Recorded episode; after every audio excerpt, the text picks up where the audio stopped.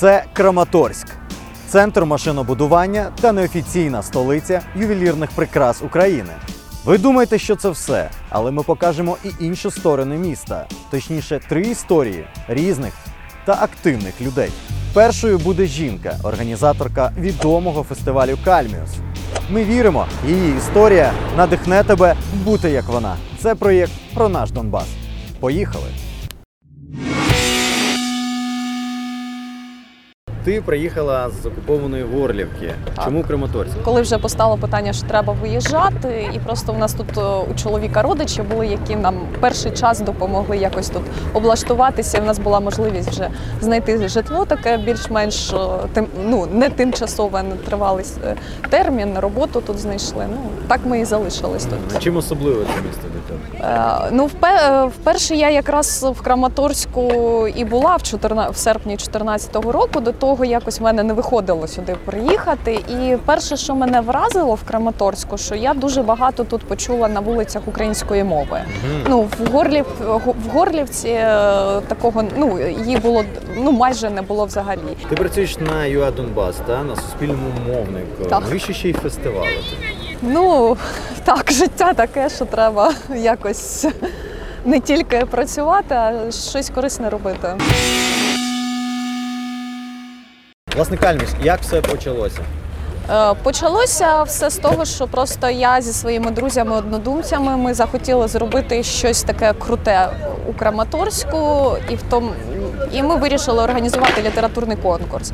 Умови конкурсу були дуже прості. Це мають бути роботи, написані українською мовою, і брати участь у цьому конкурсі мали право вихідці з Украї... з Донеччини, з Луганщини, Херсонщини, Харківщини, Запоріжжя, Дніпропетровщини і також з окупованих, ну, тимчасово окупованих е- територій, і також з Криму. І нам тоді в перший раз надійшло там близько двісті робіт української мови. В нас були дуже круті члени журі, це відомі письменники, публіцисти, викладачі е- кафедр філологічних факультетів, видавці. Е- і коли ми вже формували програму церемонії нагородження, ми це собі так думали, але в нас настільки вийшла вона така дуже насичена, яскрава і крута, що ми вирішили, що це вже не просто церемонія нагородження, а вже цілий фестиваль. І ми започаткували цю традицію і робимо вже четверте цього року. У нас літературно-мистецький фестиваль, і, як ми кажемо, заявляємо, можливо, це дуже гучно, ми кажемо, що мета, основна мета нашого фестивалю – це культурна деокупація регіону.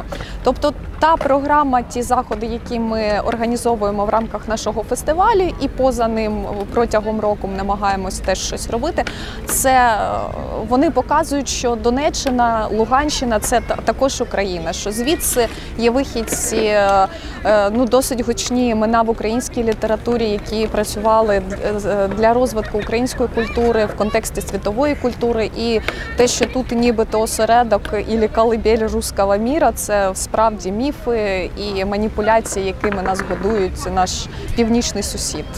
Супер. Де на це все ви берете гроші? Ну, гроші перший рік нас підтримали міжнародні донори.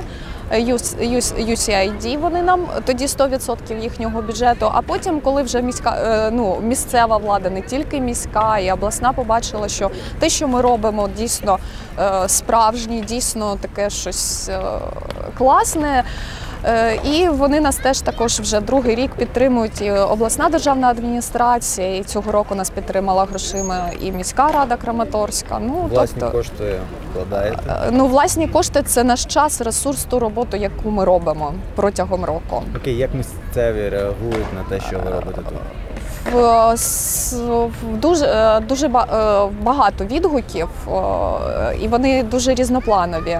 Ну, в більшості, в більшості те, що пишуть, ті відгуки, які ми читаємо, які до нас доходять, це позитивні. Люди цікавляться такими подіями, вони хочуть читати книжки, вони хочуть спілкуватися з нашими українськими авторами, ходити на українські фільми, слухати українську музику. Ну, тобто, в принципі, позитив. Супер. Слухай, в тебе троє дітей, родина, сім'я. Так. Як ти встигаєш це все робити? Це Я просто один маленький секрет. У мене гарний чоловік. А, то це чоловік. Так. Так. Тобто він, коли ти займаєшся, він бере на себе все. Так. Окей, рецепт для інших панянок. Так. І е, ще скажи, е, власне, дивись, як от порадь мені, та, я теж би хотів би, наприклад, займатися подібною, чим ти. Що мені для цього потрібно зробити? З чого почати? Е, ну, найголовніше, щоб це робити, ну, тому що це насправді досить емоційно складно і досить емоційно важко. Е, головне вірити, ну, бачити перед собою мету, так, щоб як маяк такий стояв, і ти знав, куди ти йдеш. І навіть бувають часи, коли ну, зовсім тобі здається, що все погано-погано, що ти зовсім сам, ніби тебе ніхто не підтримує, і що вже в тебе немає сили, і ти хочеш на все це плюнути, щоб ти подивився на той маячок. І ні, ну, ціль же ж, я знаю, для чого я це роблю. От щоб от цей маячок такий був, і тоді будь-яка справа, яко, якою б ти не займався, в тебе будуть, ти знайдеш сили, час, знайдуться друзі, знайдуться люди, які готові будуть тобі допомогти і підтримати тебе. Ну, куди найкраще піти, так більш практичніше, це так щодо мети, та? Власне, треба ти відразу до влади, чи до якихось організацій, чи так, до таких людей, як ти, от тип, якби я, ти куди пішла вперше? Е, не важливо, ну, я думаю, що головна умова, неважливо, це, це людина у владі, це донори, грантодавці, або громадські активісти, або просто там працівники закладів культури або освіти. Головне, щоб це були однодумці, які б змогли підтримати тебе, розуміли важливість, розділяли з тобою твої цінності, все це бачення і розуміли відповідальність, якщо вони на це погоджуються, яку вони, що вони беруть на себе теж частину відповідальності. Яку суму треба зібрати для початку, умовно, щоб провести от приблизно, як ти в перший раз, так, щоб тут фестиваль? Ну, перший фестиваль, я не знаю, чи можна озвучувати суми. В принципі, ну, бюджет... Не кажи да. про свій, а говорю приблизно бюджет. Скільки потрібно, щоб провести такі маломальські ну, минуло... на день? Так, у нас минулого року був найменший бюджет минулого року. Це було сто п'ятдесят тисяч гривень. Ми за ці гроші привезли театр, показали дві, дві вистави театральних. Ми привезли десять, здається, десять письменників. І ще була можливість організувати таку невеличку... невеличкий ярмарок книжковий. От, в принципі. Все залежить від ваших апетитів, що ви хочете зробити, власне. Ви почули. Якби ти зустріла свого міського голову, що б ти йому сказала або що запитала?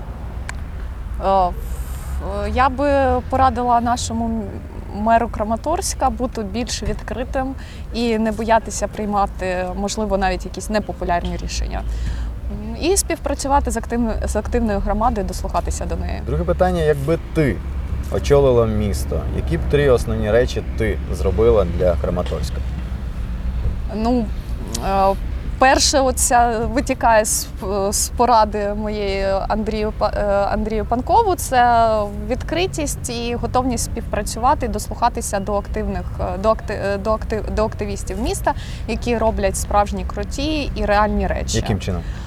Ну, влаштовують культурні заходи, роблять якісь коворкінги, розвивають місто, привозять сюди якісь і освітні можливості, культурні. Ну, тобто роблять те, для, те, що дає можливість розвиватися місто ну, в сучасному такому вигляді. І твій меседж молоді? Ну, я раджу молоді робити ті речі, не боятися робити ті речі, в які вони справж... справді самі вірять і робити щось по-справжньому. Гарне, добре, і тоді все буде виходити. Олександра Папіна, дякую тобі, що прийшла до нас. Навзаєм, дякую, що ви до нас приїхали.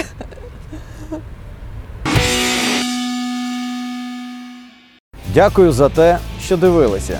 Ставте вподобайки, коментуйте, підписуйтесь, пишіть і свої історії. І головне, пам'ятайте, Україна – це ваше майбутнє. Побачимось!